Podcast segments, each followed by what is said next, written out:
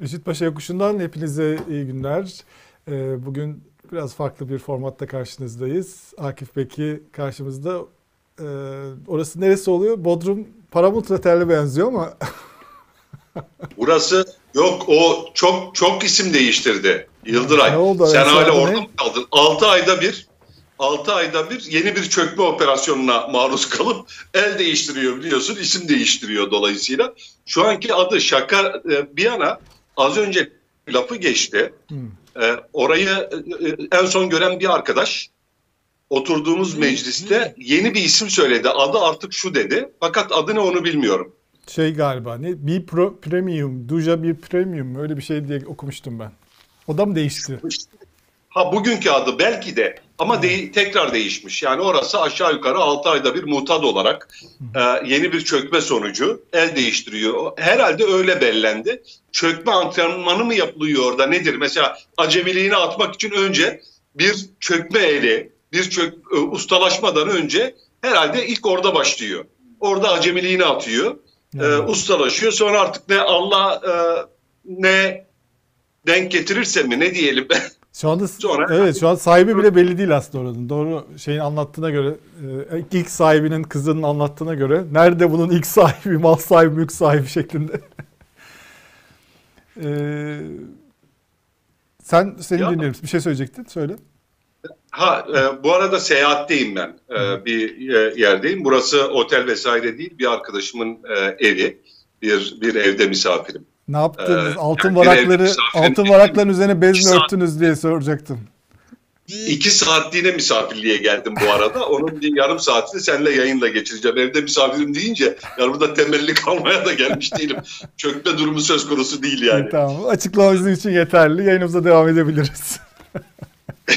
Şimdi e, tabii bu çok acayip bir şey. Biz sabah da biraz konuştuk ama bugün kararın da manşeti. Biraz ondan başlayalım istersen. E, 10 milyon euro kime gidiyordu diye.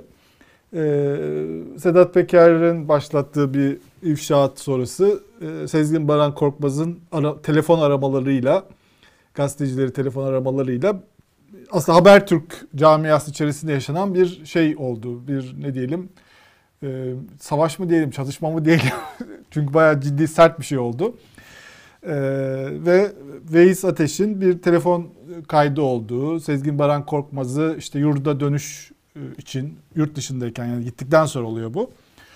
İşte e, hani ben konuştum Ankara'da birileriyle e, bir 10 milyon euro sen şey yap bunu hallederiz. İşte bende duracak muhtemet olarak bende duracak. Sonra iş hallolunca sen dönünce sana çocuklarını özledin falan diye bayağı ayrıntılı belli ki birileri dinlemiş böyle bir telefon kaydı var. E, Veys Ateş de şu ana kadar yalanlamadı böyle bir şey olduğunu. O yüzden böyle bir şey varsa olduğunu varsayıyoruz. E, tuhaf bir şey gazetecilerin aranması da e, arayan kişinin de sicili de ortada. O da e, yani bir tür böyle e, ne diyelim temiz toplum e, kahramanına herhalde dönüşmeye çalışıyor bu şekilde ama yapılan iş çok tuhaf bir iş ve haklı olarak da şöyle bir soru var. Dün Kılıçdaroğlu da sordu. Bugün hem kararda, bugün Sözcü'nün de manşetiydi galiba. E, 10 milyon euroyu aracılık yaptığı aslında iddia ediliyor. Yani iddiada Veys Ateş'in rolü 10 milyon euroluk bir şeyde aracılık yapmak. E, burada da soru da şu. E, aracı Veys Ateş ise kimin adına yapıyordu bunu? 10 milyon euroyu kim adına Sezgin Baran Korkmaz'dan istiyordu? Çünkü Veys Ateş'in bir insanı yurt dışından e, getirmek, işlerini halletmek gücü yok. Biliyoruz bir gazeteci sadece. E, bunu kim adına yapıyordu? Bu ortada değil. Sezgin Baran Korkmaz da ilginç bir şekilde bunu söylemiyor. E, o biliyor herhalde ama herhalde bu onun işine de gelmiyor bu ismi söylemek. O da bu ismi söylemiyor. Veys Ateş'in adını söylüyor. E, gazeteciler de bunu sordu mu sormadı mı onu da bilmiyoruz. Yani orada da bir takım ipuçları var ama hani esas soru bu herhalde. Herkes aklına gelecek. Kim adına istiyordu peki? Bu soruyu herhalde sormuşlardır. Onlar da yazmamışlar. Ya, belki de sormamışlardır. Onu da bilemiyoruz. Ne düşünüyorsun bu konu hakkında? E, sonuç itibariyle e, bir kişiye bütün fatura kesilmiş oldu. Tabii ki yani haklı bir şekilde kesiliyor ama ama hikaye bundan ibaret de değil aslında. Şu ana kadar e, Veys Ateş ile Sezgin Baran Korkmaz arasında cereyan ettiği söylenen telefon konuşmasının kaydına ilişkin yansıyanlar içerisinde başka boşluklar da var. Senin söylediğin gibi belirsizlikler var, başka boşluklar da var. Ama bu boşlukların bir izahı var. Kaydın, görüşme kaydının orijinalinin 12 dakika uzunluğunda olduğu, bunun sadece 3 dakikasının şu ana kadar yansıdığı söyleniyor. Evet. Kim dinledi kaydı? Sevilay Yılman Habertürk'ten. Başka kimin haberi var? Fatih Altaylı. Sevilay Yılman'ın da bu kayıttan haberdar olduğu dinlediğine dair bir bilgiyi direkt Sezgin Baran Korkmaz'dan öğreniyor. Arıyor çünkü Sezgin Baran Korkmaz Fatih Altaylı'yı. Fatih Altaylı bunu yazınca orada abla diye adı geçen Sevilay Yılman, ya bir ablama gazeteci ablama dinlettim diyor. Kendisinden abla diye de söz ettiğini Sezgin Baran Korkmaz'ın daha evvelce e, söylemiş olan Sevilay Yılman da evet o benim ve dinledim kaydı diye bunu doğruluyor. Böyle bir tablo var ortada. Ben kaydı dinledim diyen birisi var. Doğrudan Sezgin Baran Korkmaz'ın kaydı dinlettim e, dediği başka bir gazeteci var. Dolayısıyla biz bu kaydı şu ana kadar ortaya çıkan bilgiler doğrultusunda e, esas kabul edebilecek e, durumdayız. Yani birden fazla kişinin doğruladığı, e, doğ, birinci elden, birinci ağızdan e, bilgi sahibi olduğu bir kayıt söz konusu. Peki boşluklar neler? Bir tanesi senin söylediğin şey. Yani iyi de kardeşim bir gazeteci kaçak kara para e, aklamaktan aranan, kara para trafiğinden aranan bir iş adamının işini çözmek için. Yani bu ne demek? Dosyasını hakkındaki suçlamayı ortadan kaldırmak için, bertaraf etmek için aracılık e, teklif ediyor ve rayici 10 milyon euro. Peki bunu tek başına mı yapacak? Şimdi nasıl yapabilecek? Bir gazetecinin e, yetkisi, gücü buna imkan vermez. Ya yani bir suçlunun dosyasını ortadan kaldırmak, hakkındaki arama kararını ortadan kaldırmak, e, onun işini çözmek gazetecinin e, gücünün imkanlarının çok ötesine taşan yetkiler ister. O zaman yetkili kimseler olmalı öbür tarafta. Gazetecinin pozisyonu eğer doğruysa bu. Yani bu e, bize başka gazetecilerin Sezgin Baran Korkmaz'dan doğrudan naklettiği bilgiler doğruysa, e, öyle bir görüşme varsa, bunun band kaydı varsa, e, o zaman bu gazeteci aracılık ettiği işte bir başka taraftan da söz etmiş olmalı. Evet. Kim adına 10 milyon işini halletmek üzere 10 milyon euro istedi? Eğer e, iş çözülmezse parasına bir şey olmayacağına garanti veriyor, kefil oluyor. O kefaleti, o teminatı ne karşılığında veriyor? İşte bende duracak diyor para yedi emin olarak. Eğer çözülürse ben vereceğim diyor. Kime verecek? Paranın nihai alıcısı kim? Bu Kolombiya'dan yola çıkan 4.9 ton e, sonra yakalanan kokainin buradaki alıcısının kim olduğu e, gibi bir soru bu da.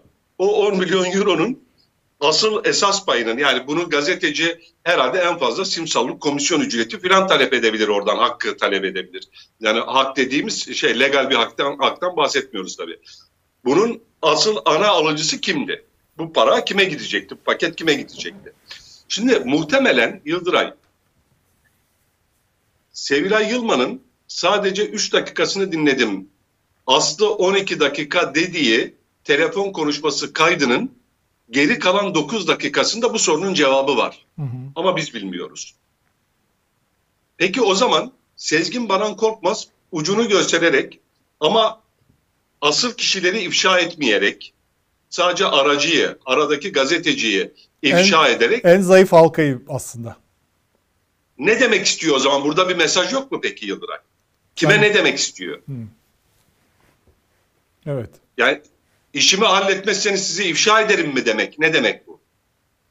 İsimleri çünkü madem madem 12 dakikalık bir telefon kaydı bu, neden tamamını dinletmez? Evet. Niye sadece 3 dakikasını? O geri kalan amacı 9 ne yani, dakikada? Böyle muhtemelen şey... bu isimler saklı. Evet. Yani bu böyle böyle kaçak bir iş adamının böyle bir tartışmaya kimse de onu sormuyor. Ee, böyle bir şey oldu mu olmadı mı diye. Niye giriyor yani? Mesela ne olabilir ki? Veys Ateş ne kadar büyük bir problem olmuş olabilir yani. Hani Veys Ateş'i bitirmek için yapmadı herhalde açık senin söylediğin gibi. Yani çok da zayıf yani hemen de harcanabilen bir şey yani gazeteci arkasında kimse yok. Yani işte bir anda gazetesi, gazetesi üzerinden hatta şu anda bu şeyleri alıyor. Tamları o da cevap vermiyor buna. Ama sorduğun soru çok önemli. Gerçekten de bu aslında şu anda olan şeyin amacı ne? Yani şu anda Şu anda bunları yazan çizenlerle beraber de belki düşünmek lazım. E, şu anda olan bir şeyin de bir amacı olması lazım. Buradan bir mesaj veriliyor. Bu mesaj ne? Burada bir şantaj mı var ayrıca? Hmm. Yani burada biriz, birilerine henüz adı ifşa olmayan asıl kişilere, asıl aktörlere bir şey mi denmek isteniyor? Bir şey mi diyor Sezgin Baran Korkmaz? Niye o 9 kalan 9 dakikayı açıklamıyor? Orada neler var? Neler konuşuldu? Hangi isimler geçiyor mu? Hangi isimler geçiyor? Bu 10 milyonun e, euronun asıl alıcısı kim? Kim adına istiyor bunu gazeteci? Aradaki kişi Veys Ateş iddiaya göre istediyse. O henüz ortada yok ama dediğim gibi yani Fatih Altaylı Sezgin Baran Korkmaz'ın kendisini arayarak bu telefon kaydının doğru olduğunu e, söylediğini söylüyor. Sevilay Yılmaz ben bizzat dinledim diyor. ortada iki kişi var. Birinci ağızdan teyit etmiş durumdalar bunun e, doğruluğunu. E, dolayısıyla böyle bir kayıt var kabul ediyoruz şu an ortada. Veys Ateş'te konuşmadığına göre sükut ikrardan olsa gerek. Evet. Peki niye bu 12 dakikanın sadece 3 dakikası dinletiliyor ve ifşa ediliyor? Asıl bana sorarsan soru bu. İkinci bir boşluk daha var. Hı hı. Ee, o 3 dakikalık e, kısmında cevabını bulamadığım bir iki soru daha var. Bir tanesi bloke çek geçiyor değil mi? Şey soruyor Sezgin Baran Korkmaz. Sevilay Yılmaz'ın rivayetine e, göre o onun aktarımından hareketle söylüyorum bunu. E, Sezgin Baran Korkmaz Veys Ateş'e soruyor. Peki diyor ben bu 10 milyon euroyu gönderdiğimde e, işim çözülmezse bunun üstüne yatılmayacağına, bu paranın deve edilmeyeceğine e, garanti verebilir misin? Bunun garantisi ne diyor? Yani gönderdim parayı, işim hallolmadı, para da iade edilmedi. Ben ne yapacağım o zaman diyor. Reis de bunun iç edilmeyeceği, üstüne yatılmayacağı, buna çökülmeyeceğinin teminatı olarak kendisini gösteriyor. Bende kalacak diyor. Bloke çek olarak gönder diyor ayrıca. Bir teminatta bloke çek olarak gönder diyor. Şimdi ne demek o? Masak taraf efendim? Ne demek ben bilmiyorum. Bloke çek şuymuş ben de bilmiyordum sordum hı hı. Ee, bir e, iş adamı iş dünyasından bir arkadaşa bir, bir çek veriliyor ama bunun karşılığı bankada bloke ediliyor. Dolayısıyla bankanın kefaleti altında. Yani senin o çekinin karşılıksız, karşılıksız çıkmayacağının e, e, kefaleti banka tarafından e, veriliyorsa, o bankanın bir yerde cirosu varsa yani hmm. e, mecazen söylüyorum, bir çekte cirosu varsa kardeşim bunun kefili benim benden parayı alacaksın diyorsa o amaçla da karşılığını bloke etmişse ona bloke çek deniyormuş. Yani bu, bu kadar e, ifade edebildim. Yeni öğrendiğim bir bilgi. Daha işini bilenler varsa masum görsünler. Ama bütün şey, viz, vizyonsuzluğumuz da ortaya çıktı. Blok ya AK Parti'nin 2014 seçim kampanyasının e, sloganı mıydı? E, sen Türkiye'sin büyük düşün diye bütün e, milleti 80 küsür milyonu ve e, bütün seçmenlerini büyük düşünmeye davet ediyordu. E, bir türlü hala büyük düşünemeyenlere bu paralar tabii 10 milyon euro vesaire filan büyük geliyor. E, senin de belli ki vizyonunun çapı yetmiyor buna. Onun için Havsalan'ın almayacağı bir rakam bu. o bloke gerçekten bloke çek denen şeyi muhtemelen sen de ilk kez duydun. Ben hayatımda ilk kez duydum yani bloke çek diye bir şey varmış. O da karşılığı e, bankada e, bloke edilmişse dolayısıyla karşılıksız çıkmama garantisi varsa bloke çek. Bu durumda bahse konu alışverişin iki tane teminatı, iki kefili var. Bir karşı e, Sezgin Baran Korkmaz'ın o çekin karşılığını ödeyeceğinin garantisi Beis Ateş tarafından istenmiş oluyor. Beis de diyor ki yani bunun peki senin ödeyip o çeki ödeyip ödemeyeceğinin garantisi ne olacak? O zaman bloke çek ver diyor. Bankada bloke ettir parayı diyor. Sezgin Baran Korkmaz peki senin o parayı alıp da işi çözdürmeyeceğinin, hallettir, e, hallettireceğinin, çözdüreceğinin garantisine. Ya hallettirmezsen, çözdürmezsen benim param ne olacak diyor. O da diyor ki onun da şeyi benim diyor. Ben karşı taraf halletmeden parayı vermeyeceğim diyor. Daha önce denenmiş bir sistem gibi değil mi? Yani çok tecrübeli, tecrübe konuşuyor. İlk defa yapılmıyormuş gibi. Hatta her şeyi sağlama alıyorlar. Çok çok iki taraf da sağlamcı. Hmm. Üç taraf diyelim. Üçüncü tarafı bilmiyoruz daha. Aracı var, bir taraf var, öbür tarafı bilmiyoruz. Ama sağlamcılar, sağlam bir alışveriş yani. E, belli ki birbirlerinin sözlerine de çok güvenmiyorlar. Sözleri senet değil yani. Şimdi soru şu. Muğlak başka belirsizlikler var dedim ya. Cevabını 3 dakikada bulamadığımız şeyler. Bir tanesi şu. Sezgin Baran Korkmaz kara paradan aranıyor. Masak takibi altında. E, Türkiye'deki bütün hesaplarına ya el konmuş olmalı ki el kondu sonra el kanma kararı verilmişti kaldırıldı sonra tekrar, Tekrar kondu değil mi öyle biliyoruz. Evet son. Hangi hesabından hangi hesabından e, bloke ettirip de çek kesecek? Hmm. Şimdi soru bu. Demek ki yurt dışındaki bir bankadan değil mi? Yani yurt dışındaki bir hesabından ya da başka başkasının üstüne olan bir hesaptan e, çek kesip para bloke edip hem de 10 milyon e, euro gibi e, hatırı sayılır bir meblağdan söz ediyoruz. Böyle bir meblağ bloke ettirip çek kesecek. Yalnız şöyle bir şey olabilir. Ben bu Sezgin Baran Korkmaz'la ilgili bir e, araştırma yaparken yazı için e, yani emin değilim ama şimdi şöyle oldu. Sen de söylediğin gibi önce e, mal varlığına e, el kondu. Karar çıktı. Masak şeyin üzerinden İstanbul Cumhuriyet Savcılığı istedi. Karar çıktı. E, ondan sonra yurt dışı çıkış yasağı da kondu. Sonra bir ay sonra mal varlığına Masak'tan bu sefer bir yazı geldi. Aman yok bir şey yokmuş burada kara para falan diye. Bu sefer mal varlığına el koyma kararı kaldırıldı. Sonra bir süre sonra yurt dışına çıkış yasağı da kaldırıldı. Ama yurt dışı çıkış yasağından sonra da yurt dışına çıktı zaten. O Sedat Peker'in bahsettiği işte iddia ettiği şey işte İçişleri Bakanlığı'na gitti görüştü onu bilmiyoruz. O konuda da herhangi bir yalanlama gelmedi. O da çok tuhaf bir şey. Bir gün sonra ayrıldı deniyor. Sonra bir ay sonra yurt dışına çıktıktan sonra tekrar büyük bir operasyon yapılıyor. Kara para operasyonu. yani üçüncü kez bu sefer ofislerine falan giriliyor. 18 kişi arasında o da var gözaltına alınan. Fakat ben o zaman baktım böyle mal varlığına el koyma kararı göremedim. Sonra da şöyle bir şey oldu. Hatırlarsan şimdi bir takım satışlar oluyor. İşte Kıraç Holding'e bilmem ne hisselerini devretti. Bir avukat hatta böyle Ergenekon sanığı olmuş eski bir albay var. Onun ona hisselerini devretti. Sonra bir tane yine bir e, ilaç şirketi var. Ona hisselerini devretti. Sonra bu işte Paramount Otel'de bir şeyler oldu. Bu birine satıldı falan.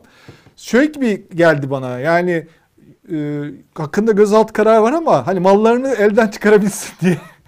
Sanki mal varlığına tedbir kararı ya da el koyma kararı konulmamış da olabilir yani. Yani bu iş böyle çok karanlık bir iş. Anladım. Sen aklına yatmamış. Ee, ama şu bilgiyi ben yanlış mı hatırlıyorum? Mal varlıklarına tedbiren el koy kondu. Ee, sonra bir masak raporu üzerine ya kara para e, ilişkisi tespit edilememiştir şeklindeki bir masak raporu üzerine mal varlıklarındaki el koyma tedbiri kaldırıldı. Kaldırıldı. Evet. Sonra sonra bunun üstüne zaten onunla ilgili de bir e, yani e, şey kondu, adli tedbir e, kondu. E, e, dolayısıyla ona da hani hapis e, tutuklama vesaire verilmedi buna istinaden. Daha sonra e, ikinci bir masak raporu geldi bir ay içerisinde. Bu ikinci masak raporu e, kara para trafiğinin tespit edildiğini söylüyordu. Buna istinaden de yeniden mal varlığına el kondu, tedbir kondu şeklinde haberler hatırlıyorum ben. Mal Yanlış var- mı hatırlıyorum? işte masak raporu var ama mal varlığına kararı mahkeme alıyor. Onu alıp almadığı emin değilim. Çünkü mal satıyor yani adam. Elindeki malları da satıyor bir şekilde. Biraz da sanki amaç da bu şöyle. sanki Sezgin Baran Korkmaz olayında. Yani e, bu adamı yurt dışına göndermenin amacı eğer gerçekten de o işte 48 milyon dolarlık işte borcundan vazgeçsin, elindeki malları çıkarsın gibi bir şeyse eğer gerçekten böyle bir çökme operasyonuysa bu e, ki ona benzer şeyler var çünkü mal satıyor yani elindeki Türkiye'de bir takım işlemler yapıyor. Normalde yapamaması lazım o şirketin ama emin değilim yani bundan. Fakat hani şey yaparken ararken mahkeme kayıtlarında ya da onunla ilgili çıkmış haberlerde yeni bir mal varlığına el koyma kararı görmedim. Ama belki gözümden kaçmıştır ama dediğin ama yine de bu çok önemli bir soru. Yani şu anda hangi şeyle Türkiye'de çek yazabilir? Yani yurt dışında kara para için bu arada konması lazım yani. Hani kara para da ne olabilir ki? Mal varlığına el koymayacaksan niye kara para soruşturması yapıyorsun? Çok tuhaf bir şey yani. Tabii Zaten konmadıysa da çoktan konmuş olması gerekirdi Evet. de. Şimdi iki masak raporu tartışması oldu biliyorsun. Evet evet. İsmet Bunun Berkan da yazdı evet bunu çok ayrıntılı. Bunun üstüne açıklama da yapıldı. Hayır, e, MASAK hiçbir zaman iki rapor hazırlamadı. Böyle bir ay içerisinde iki tane birbirini tekzip eden, yalanlayan iki ayrı rapor hazırlamadı. Sezgin Baran Korkmaz'ın e, e, e, varlığının kaynağıyla ilgili. E, tam tersine bir rapor vardı. E, işte o raporda e, son verilen ve onun üstüne işte savcılığın sen mahkeme kararı görememiş olabilirsin ama o tedbirler savcılık şeyiydi galiba tasarrufuydu. Savcılık mahkemeye çünkü- başvuruyor evet o şekilde alınıyor. Şimdi E, dolayısıyla e, tekrar MASA'nın verdiği kara para e, trafiği tespit edildi şeklindeki bir rapor üzerine, görüş üzerine mal varlığına tedbir kondu diyebiliyorum ben. Evet. Önce daha önce ilk ilk operasyonda konan tedbir de e, kaldırılmış ama niye kaldırıldığı hala çözülebilmiş değil. Çünkü önceki bir masa, masak raporu üzerine kaldırıldığı diye yansımıştı haberlere. E, mas, o yalanlandı. Önceki bir rap, masak raporunun olmadığı, tek masak raporunun olduğu, onun da kara para tespit ettiği falan gibi e, e, bilgiler okudum ben haberlerde. Ben sana okuyayım. Bu çok önemli bir haber söylediğin şey. Bu aslında çok kritik noktalardan biri bu. Çünkü e, bu Sezgin Baran Korkmaz'ın e, kurtarma operasyonunun hangi elden yapıldığı ile ilgili de ipuçları verebilir. Yani çünkü daha önce bir kere kurtaran biri var onu. Çok açık ki. Hazine ve Maliye Bakanlığı bir açıklama yaptı.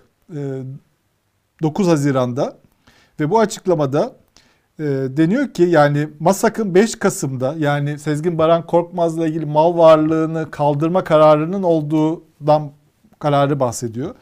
Dayandırıldığı MASAK raporunu kastediyor. MASAK'ın 5 Kasım'da herhangi bir rapor hazırlamadığı ifade edildi. MASAK da bunu doğruladı diyor.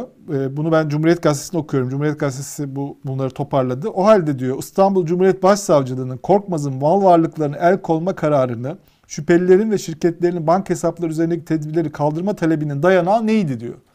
Yani aslında Maliye Bakanlığı bir açıklama yaptı. Dedi ki bu mal varlığını e, kaldırma, el koyma kararını kaldırmayı Masak raporuna dayandırmış, dayandırılıyor. Haberlerde böyle geçiyor. Halbuki biz Masak'ın o tarihlerde bir mal varlığını e, kaldırmaya dayanak olacak bir raporu yok.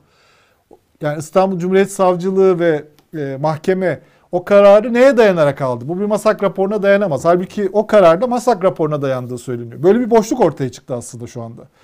Yani bunlar çok ayrıntılı olduğu için insanlar tabi buraları çok takip edemiyorlar ama burada bir el bir masak raporu olmamasına rağmen ki İsmet Berkan galiba bunu yazdı. Başka bir konuda alınmış bir masak raporunun işte Antalya'da mı ne bir şirketler varmış böyle bir kolej varmış bir şirketlere onunla ilgili kararın sanki e, kara para aklama yokmuş gibi yorumlanıp e, Cumhuriyet Savcılığı'nın buna dayanarak talepte bulunduğu ve hakimliğinde buna göre kararı e, kaldırdığı söyleniyor.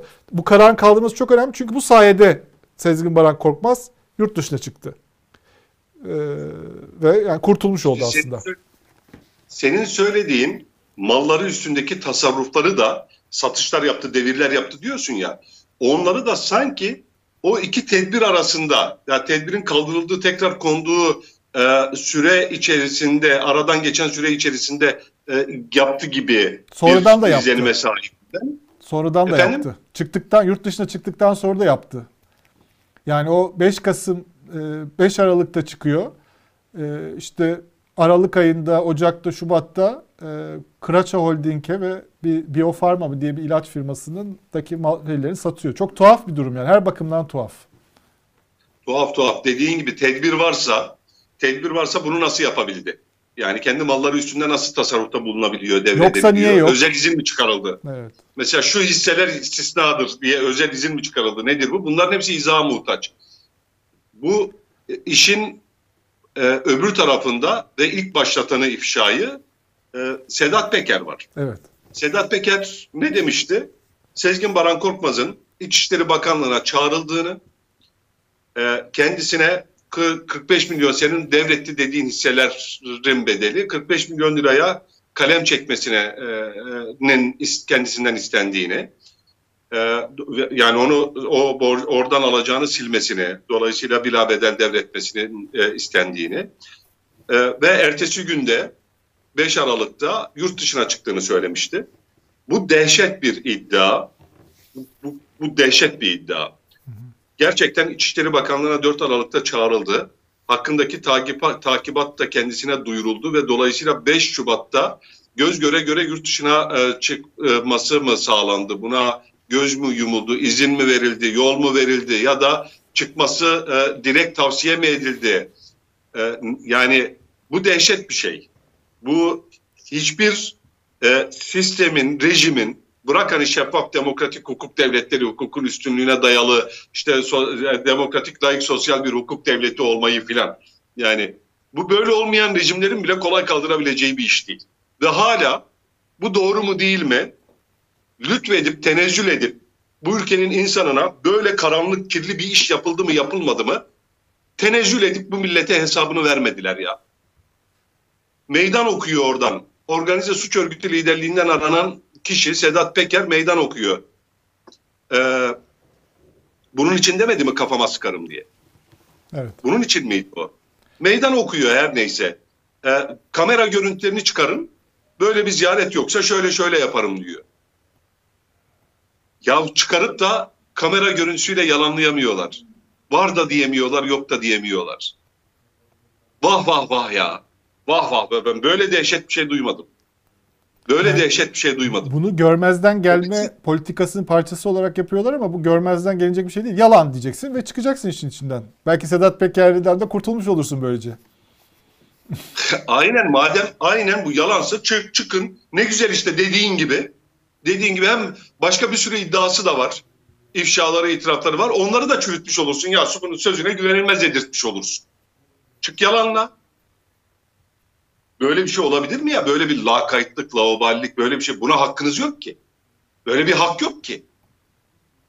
Devlet, millet, millet adına yetki kullanıyorsunuz. Devlet yetkisi kullanıyorsunuz. Kişisel e, yetkiniz değil ki. Aile içi meseleniz değil ki bu sizin.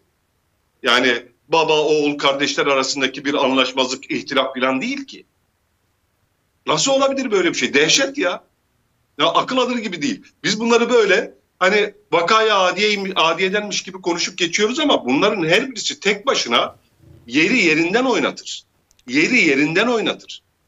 Polis Peker'in iddiasına göre polis takibi altında, organize suçların takibi altındaki bir kişiyi organize suçlara arattırıp İçişleri Bakanlığı'na e, davet ettiriyorlar ve orada e, direkt bakan tarafından kendisine hem yurt dışına çıkması gerektiği söyleniyor hem de çıkmadan önce de işte 45 milyon diyor. Rakam sonra düzeltildi. Kıraç'ın avukatı 40 milyon dedi. 40 milyonu da silmesi isteniyor. Doğru mu değil mi bu? Şimdi böyle korkunç bir iddia var ortada. Bu bunu bilmiyoruz henüz ya Yıldıray. Evet. Yani bu bu mesela o 12 dakikalık konuşmanın 3 dakikası sızdı, e, ifşa edildi. Geri kalan 9 dakikada cevap buluyor olabilir. Bunu aydınlatan bilgiler o henüz açıklanmayan e, Veys Ateş ile Sezgin Baran Korkmaz arasında e, e, yapı, kaydedildiği iddia edilen do- 12 dakikalık görüşmenin 9 dakikasında e, cevap bulabilir. Ama Gazeteciler bilmiyoruz. sormuştur herhalde görüşen gazeteciler Sezgin Baran Korkmaz'a. O 9 dakikada ne var? Bunu kim parayı kime verecekti Reis Ateş'e? Herhalde ilk herkesin aklına gelecek. Gazeteci olmaya bile gerek yok. Yani normal dizi izlerken bile bunu merak edersin. Bir sonraki bölümde bu açıklanacak herhalde diye. Yani o evet yani ben de e, doğrusunu istersen 3 dakikayı açıklayan arkadaşlardan geri kalan 9 dakikayı da e, bekliyorum. Yani o peki sorulmadı mı o? Niye o 9 dakikayı Sezgin Baran Korkmaz açıklamıyor? Niye saklıyor? Ne için? Başka bir şey için mi kullanıyor? Kullanıyorsa buna alet mi olmak lazım? Nedir yani derdi?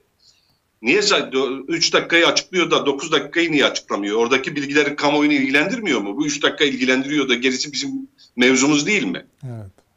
Yani Orada bir, orada or, orada kimi yakacaksı bir sır var. İfşa edilmiyor ya da kimleri. yani tabii Sezgin Baran Korkmaz herhalde medyada bir temiz eller operasyonu yürütmüyor. Amacın bu olmadığı belli. Ya da Veys Ateş böyle çok şey Türkiye'nin en önemli şeyi meselesi değil herhalde değil mi? Yani tamam yani yaptığı şey kabul edilemez ama e, esas burada daha büyük bir skandal var. Daha büyük bir olay var yani. Veys Ateş'i ekrandan silmek değil herhalde. Hem Sezgin Baran Korkmaz'ın amacı hem de normal olarak bu vakaya baktığımızda buradan böyle bir sonuç alıp aa ne güzel ülkemiz temizlendi, aklandı diye bir sonuç çık- çıkarılmaması lazım. Yani burada daha büyük bir kısmı ve bunun yapılmasının amacıyla da ilgili de epey bir şüphe var. Bunlar e, aydınlanmamış durumda şu anda. Bir de ortada yapılmışı var bir de. Yani Sezgin Baran Korkmaz hiç kurtarılmamış olsa yani bu da böyle üfürükten birisi bir şeyler söylemiş ona işte iddia etmiş. Öyle de değil yani net bir şekilde kurtarılmış zaten ya. iki tane karar değişmiş, mahkeme kararları değişmiş, üç karar değişmiş hatta. Ve kendisi o dediğin işte Türkiye'den şey İstanbul Havalimanı'ndan e, eşiyle beraber bir tarifeli Türk Hava Yolları uçağına binip gitmiş. Yani kamera görüntüleri de var. Biliyorsun şeyler ve KHK'larla falan ilgili işte herhangi bir soruşturma geçiren, işte terör soruşturması geçiren herhangi insan insanlarla ilgili böyle 400-500 bin kişiyle ilgili pasaport tahdidi yapılıyor. Yani hatta hakkında yurt dışı çıkış yasağı olmasa bile pasaport tahdidi diye bir şey var. Pasaportu uzattığında çıkamıyorsunuz siz deniyor. Pasaportunuz iptal edilmiş deniyor. Burada o senin için geçerli. Evet. Sen bir tweet sen bir tweet atarsan sana senin pasaportuna tahdit konabilir ama o, o bu bu çapta işler çeviren karanlık kirli ilişkiler ağı için geçerli olmasa gerek herhalde evet. İldiray. Karıştırıyorsun. Bu, bu da bu Sezgin Baran Korkmaz'la ilgili e, bu ifşaatı yapan gazetecilerden birinin bir yazısı var. Bundan bir önceki yazısı. E, diyor ki yani diyor bu Sezgin Baran Korkmaz niye suçlu olsun ki yani Amerikan hazinesini dolandırmış. Oradan paraları alıp Türkiye'ye getirmiş. Şurada yatırım olmuş. Yani ben onu niye suçlayayım ki diyor. Ben onu iş adamı olarak tanıdım diyor. İnanılmaz madalya mı, madalya mı verilmeliymiş? Evet. Madalya mı hak ediyormuş? Çok acayip bir şey. Yani böyle PR faaliyeti de devam ediyor hala. Yani bitmiyor bu PR faaliyeti.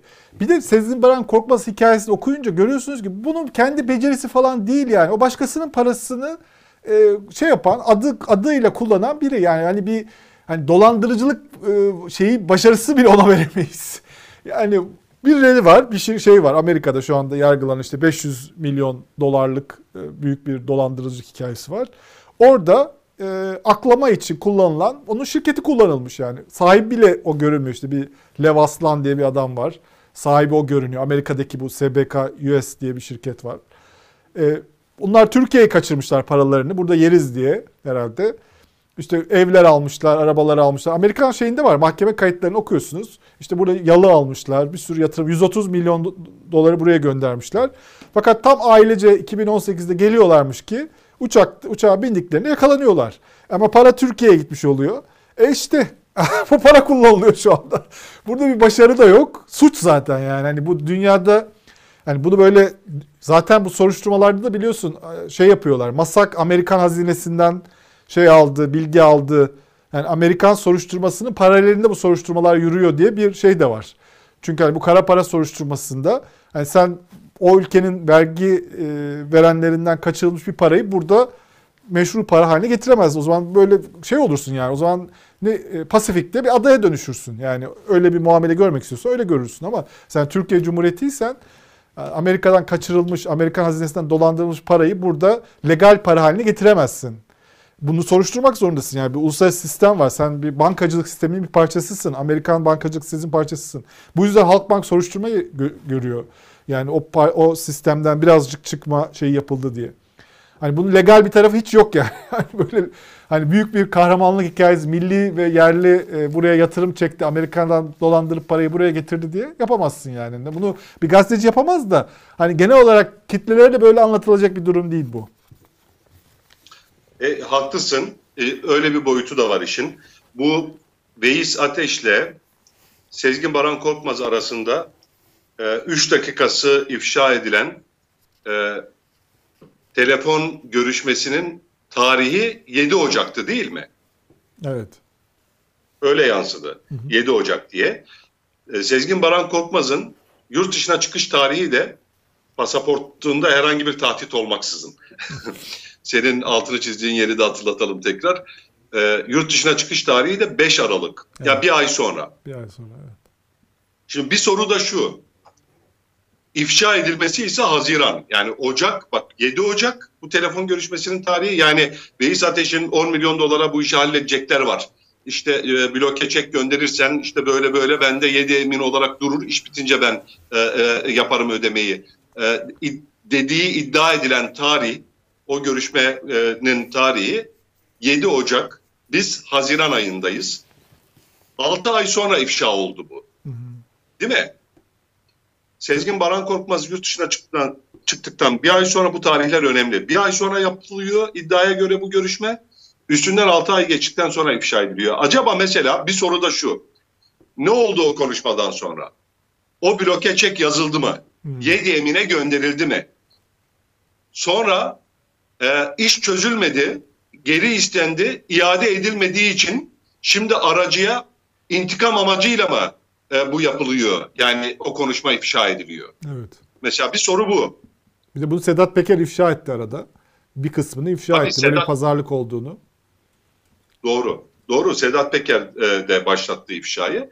Fakat mesela acaba hala Sezgin Baran Korkmaz'ın bir umudu var mı? Asıl 10 milyon doları talep eden asıl alıcılar, aktörlerle ilgili bir beklentisi var mı? O geri kalan 9 e, dakikayı onun için mi ifşa etmiyor? Niye niye 6 ay bekledi bunun için? Ocak ayında yapılmış bir görüşme. O 6 ay içerisinde dediğim gibi ne oldu? Girişimler yapıldı mı? Bloke çek yazıldı mı? Çek bozduruldu mu? İş çözülme çözülecek gibi oldu, çözülmedi mi? O iade mi edildi çek? Çek iade edilmediği için, yazıldı da iade edilmediği için mi bunu yapıyor? Bir sürü soru e, var. Havada uçuşuyor.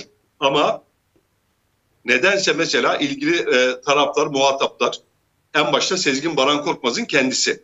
Üç dakikayı ifşa ediyor ama bu sorulara cevap vermiyor. Evet. Çok yani gerçekten. E, yani çok tuhaf gerçekten. Yani bu e, Sedat Peker'in mesela bu konuyu konuşması, bunu bilmesi de ilginç. Mesela o nereden biliyor? Acaba Sedat Peker'le Sezgin Baran Korkmaz arasında bir bağlantı var mı? Yani Sezgin Baran Korkmaz acaba Sedat Peker'i bilgilendirdi mi bu konuda? Bu da böyle bir soru da geliyor benim aklıma. Çünkü hani onun işte böyle pazarlıklar olduğunu bilmesi de. Çünkü Sezgin Baran Korkmaz hatırlarsan videosunda diyor, dedi, de, diyordu ki işte sen yalanlama sakın bunu bak Sezgin bende de belgeler var falan gibi. Hani bir şey de var aralarında.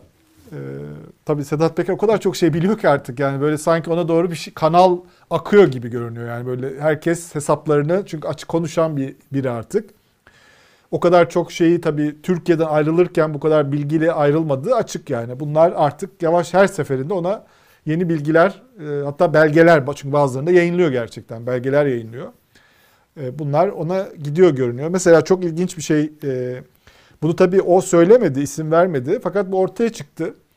Ee, İsmail Saymaz'ın haberiyle savunma sanayi e, başkanının Türkiye'nin savunma sanayi başkanının Amerika'nın yaptırım uyguladığı hatta o yaptırımda Türkiye'nin herhalde en önemli bürokratlarından biri Ankara'da. Savunma sanayinin alımlarını yapıyor. Çünkü bu da çok büyük bir sektör. Ee, normalde de hani böyle işini yapan insanlardan biri olarak görünen bir isim. Onun bu e, Paramount Otel'de e, konakladığı 2020 yılının e, Eylül'ü galiba konakladığı ortaya çıktı. O da yalanlamadı bunu. Konakladığını söyledi. E, bunun e, şey de yaptı. İşte bir iş adamın adını verdi. Bu iş adamı diyor işte beni misafir etti diyor. Ama galiba e, anladığımız kadarıyla şey bir yermiş. Lüks bir şeyinde kalmış. Ailece kalmışlar. E, o sırada işte otelde bu e, savunma sanayi işleri yapan e, ve oraya tankla girdiği iddia edilen bir müteahhit ve savunma sanayi işleri yapan bir isim var. Onunla karşılaştığı söyleniyor. Onunla ilgili de çok ilginç. Sedat Peker ona e, dün e, Twitter'da bu haber üzerine hani bir savunma sanayi müsteşarı neden böyle bir şey yapmaz şeklinde kamu etiği dersi verdi. İnanılmazdı gerçekten onlar. Okumuşsunuzdur herhalde onu. Yani gerçekten hani okuyunca adam haklı, haklı, yüzde yüz haklı diyorsun yani gerçekten. Yani böyle Ankara'da oraya buraya asılacak bir türden e, bir şey. Yani sen nasıl gidersin? Hiç sormadın mı? Hani senin yaptığın işi düşününce hani burada e, kime ait olduğunu bilmediğin bir yere nasıl gidersin? Çünkü adam öyle bir anlatıyor ki yani bilmiyordum. Ben hani gittiğinde gördüm. İşte pandemi yüzünden zaten tatil yapamıyorduk. Arkadaşla çağırınca gittik. İşte geniş bir yer galiba falan o da anlaşılıyor yani. yani büyük orada biliyorsun villalar falan var şeyde. Fotoğraflardan gördüğümüz kadarıyla öyle bir yer. Ee, yani Sedat Peker'den Türkiye'nin en Ankara'nın en üst düzey bürokratlarından birine kamu etiği, hediye nasıl kabul edilir, neye nasıl kabul edilmez, ne yapılır, böyle davet alınca bir kamu görevlisi ne yapması lazım diye bir şey var. Ama anlaşılıyor ki çok rahat aslında bu bürokratlar, gazeteciler, hatta bir şey de var, bir hakim de çıktı ortaya. O da işte ben gittim parasını verdim falan diyor. Böyle bir rahatlık var sanki yani. Böyle bir hesap sorulmayacağının bir rahatlığı varmış gibi. Herkes üzerine öyle bir rahatlık çökmüş gibi hissediyorum ben bütün konuşmalardan. Yani aslında e, kral çıplak sere serpe ortada dolaşıyordu. E, büyük bir pervasızlık ulu orta zaten sergileniyordu. Fakat sonunda birisi çıktı ve o da e, Allah'ın işine bak. Yani kaderin ironisi mi dersin, ilahi komedya mı dersin? Sedat Peker'e e, nasip oldu. O da Sedat Peker e, çıktı. O şalı çekti, ince tülü çekti. Kral çırılçıplak kardeşim sene şerbet dolaşıyor ortada dedi. Büyük bir pervasızlık var dedi. Hakim nedir mesela? Orada kalan e, bir e, bölge idare mahkemesi hakiminin adını verdi. Sonra doğru çıktı Paramount Otel'de eski adıyla Paramount. Şimdi o o bilgiyi kamuoyuyla paylaşırken ifşa ederken ne dedi? Ya o kadar pervasızlaşmış ki yargı dedi. Yani o kadar artık bu işler, akçeli işler, ulu orta, böyle alelade zaten o olması gereken olağan e, normali buymuş gibi yapılır hale geldi ki hakim ve savcılar o, maaşlarıyla asla e, açıklanamayacak lüks arabalara biniyorlar. İşte bu e, Sezgin Baran Korkmaz'ın otelinde e, bila bedel misafir edildiğini iddia ettiği hakimin de lüks bir e, marka ciple e, şoförle filan adliyeye gidip geldiğini ve bunu saklama gereği duymadığını söyledi. Ya böyle pervasızlık olur mu kardeşim filan diye isyan etti. İsyan eden Sedat Peker. Organize suç örgütü e, e, yöneticiliğinden aranan Sedat Peker adaletteki yozlaşmaya isyan eder hale gelmiş yani yargıdaki akçeli işlere. Ben bugün yazdım. Evet. Ee, Cumhurbaşkanı Erdoğan'ın dün pardon yazmıştım. Cumhurbaşkanı Erdoğan'ın da 2014'te 15'te böyle isyanları var. Ya cüzdanla e, vicdan arasında dönen bir yapı var. Yargıda en üst mahkemeye kadar birinci derece mahkemelerde benim avukatıma tuhaf talepler geliyor filan diye adaleti sadece Orhan Baba mı soracak? Adaletin bu mu dünya dünya diye sadece Orhan Baba mı söyleyecek diye isyan ediyordu. Yani sadece şarkılarda adalet aranıp sorulabiliyor. Niye başka kimse adaletsizlikten yakınmıyor diye Cumhurbaşkanından duydum. Şimdi daha önce 1998'de Yargıtay Başkanı Mehmet Uygun rahmetli e, bir konuşma yapmıştı. O Cumhurbaşkanı'nın atıfta bulunduğu vicdan cüzdan sözü oradan. O demiştik ya hakimleri, savcıları, yargıyı vicdanla cüzdan arasında sıkıştırmayın. Siyasete seslenmişti o zaman. Yani bunları muhtaç olacak maaşlara mahkum etmeyin. Ee, çünkü ya yeri geliyor mesela bunlar milyarlık yolsuzluk davalarına bakacak değil mi? Bir de siyaset kendi güdümüne, kontrolünü almaya çalışmasın. Çünkü kontrol, yargıyı kontrol etme, etmek isteyen siyaset de bir gün iktidardan gidince, düşünce bağımsız yargı diye feryadı basıyor. Basmaya başlıyor diye böyle çok açık açık sözlü ve sert bir konuşma yapmıştı. Sonrasında da emekli ayrıldı. Şimdi o vicdan cüzdan sözü orada geçiyordu. Cumhurbaşkanı da yargıda bir rüşvet çarkından şikayet ediyor 2015 senesinde. Şimdi Sedat Peker işlerin büyük bir pervasızlığa ulaştığını, akıl almaz boyutlara ulaştığını söylüyor ve ifşası doğrulanıyor. Hakim, ilgili hakim evet o otelde kaldım ama sonra niye kaldım öyle değil böyle filan diyor. Evet o arabaya biniyorum ama kardeşim işte daha yeni tamirden çıkardım ya biraz eski model filan diyor 6 yaşında 7 yaşında diyor. Ve başka bir şey söylüyor hakim Yıldıray. Hmm. Benim bindiğim araba ne ki demeye evet. getiriyor. Evet. Oho hakimlerin yüzde hakim ve savcıların yüzde yirmi beşi ben benimkinden çok daha pahalı arabaya biniyorlar kardeşim diyor. Peki hmm. Sedat Peker'in sözüyle amel etmiyorsun. Cumhurbaşkanının e, lafını ihbar kabul etmiyorsun.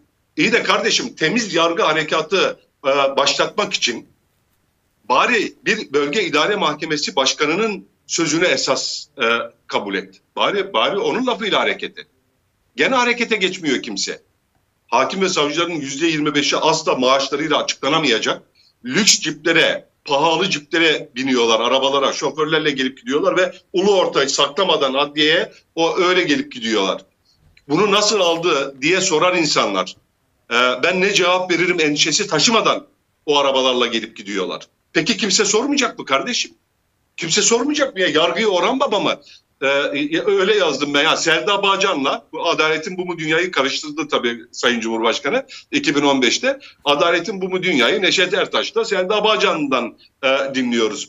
Orhan Baba'dan da batsın bu dünyayı dinliyoruz. Şimdi şarkılarda mı adalet arayıp batsın bu dünya diye isyan edeceğiz adaletin olmayışına, bulunamayışına. Ya böyle mi olacak yani? Kim peki yapacak bu işi?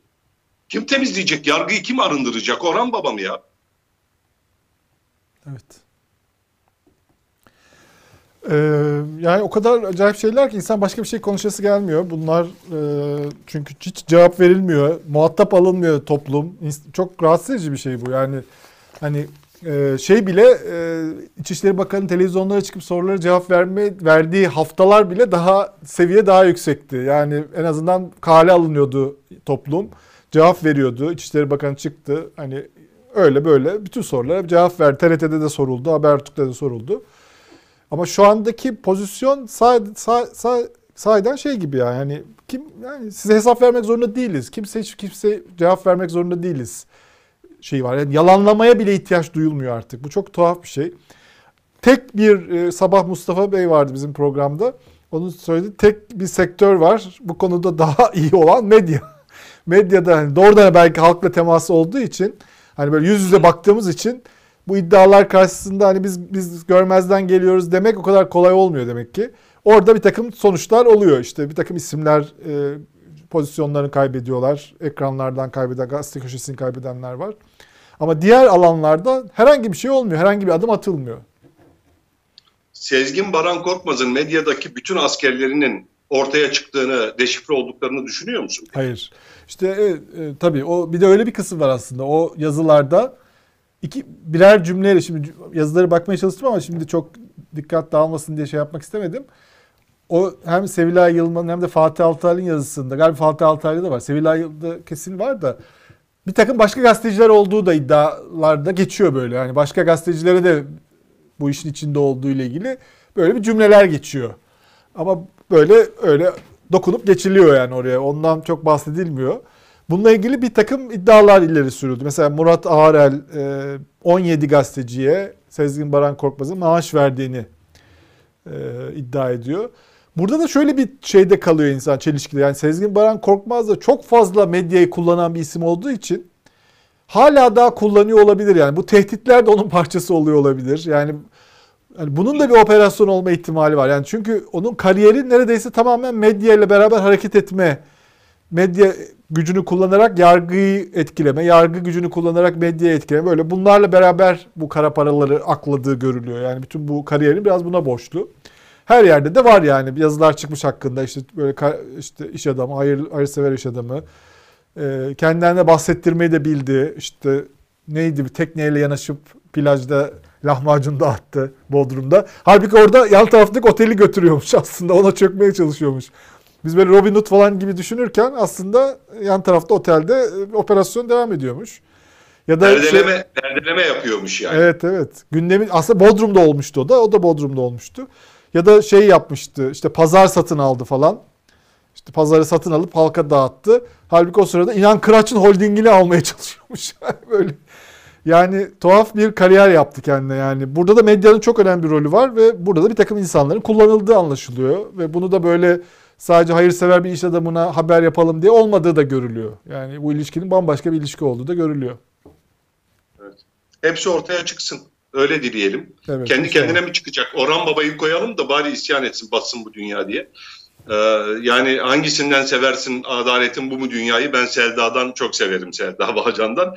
Ya da e, e, onu koyar adalet aramaya çıkarsın. Öyle yapalım o zaman. Tamam öyle, öyle kapatalım. Yapalım. Varsa arkadaşlar e, arada şey yapsınlar. Koysunlar bitirirken ben, biz.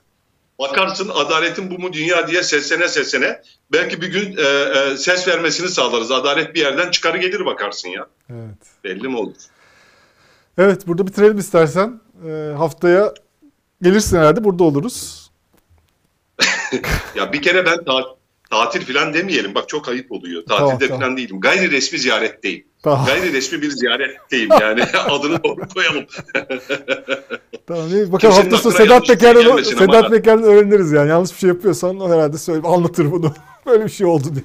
Aman ha. Ya benim yapacağım en yanlış şey e, iş günü işi aksatmak, tatile gitmek yani. Ondan daha yanlış bir şey olamaz evet. ama ben tatil falan yapmam. E, benim benimki gayri resmi ziyaret. Evet. Ya ben tatil yaptığımda onun adı gayri resmi ziyaret. Tatili sen yaparsın. Cilt, cilt, o sana mahsus. Cildindeki e, bir şey bronzlaşma tam tersini söylüyor ama neyse. Tamamdır. Evet, görüşmek üzere. E, Reşit Paşa Yokuş'un bu hafta sonuna geldik. Haftaya yine burada olacağız. Hepinize iyi günler.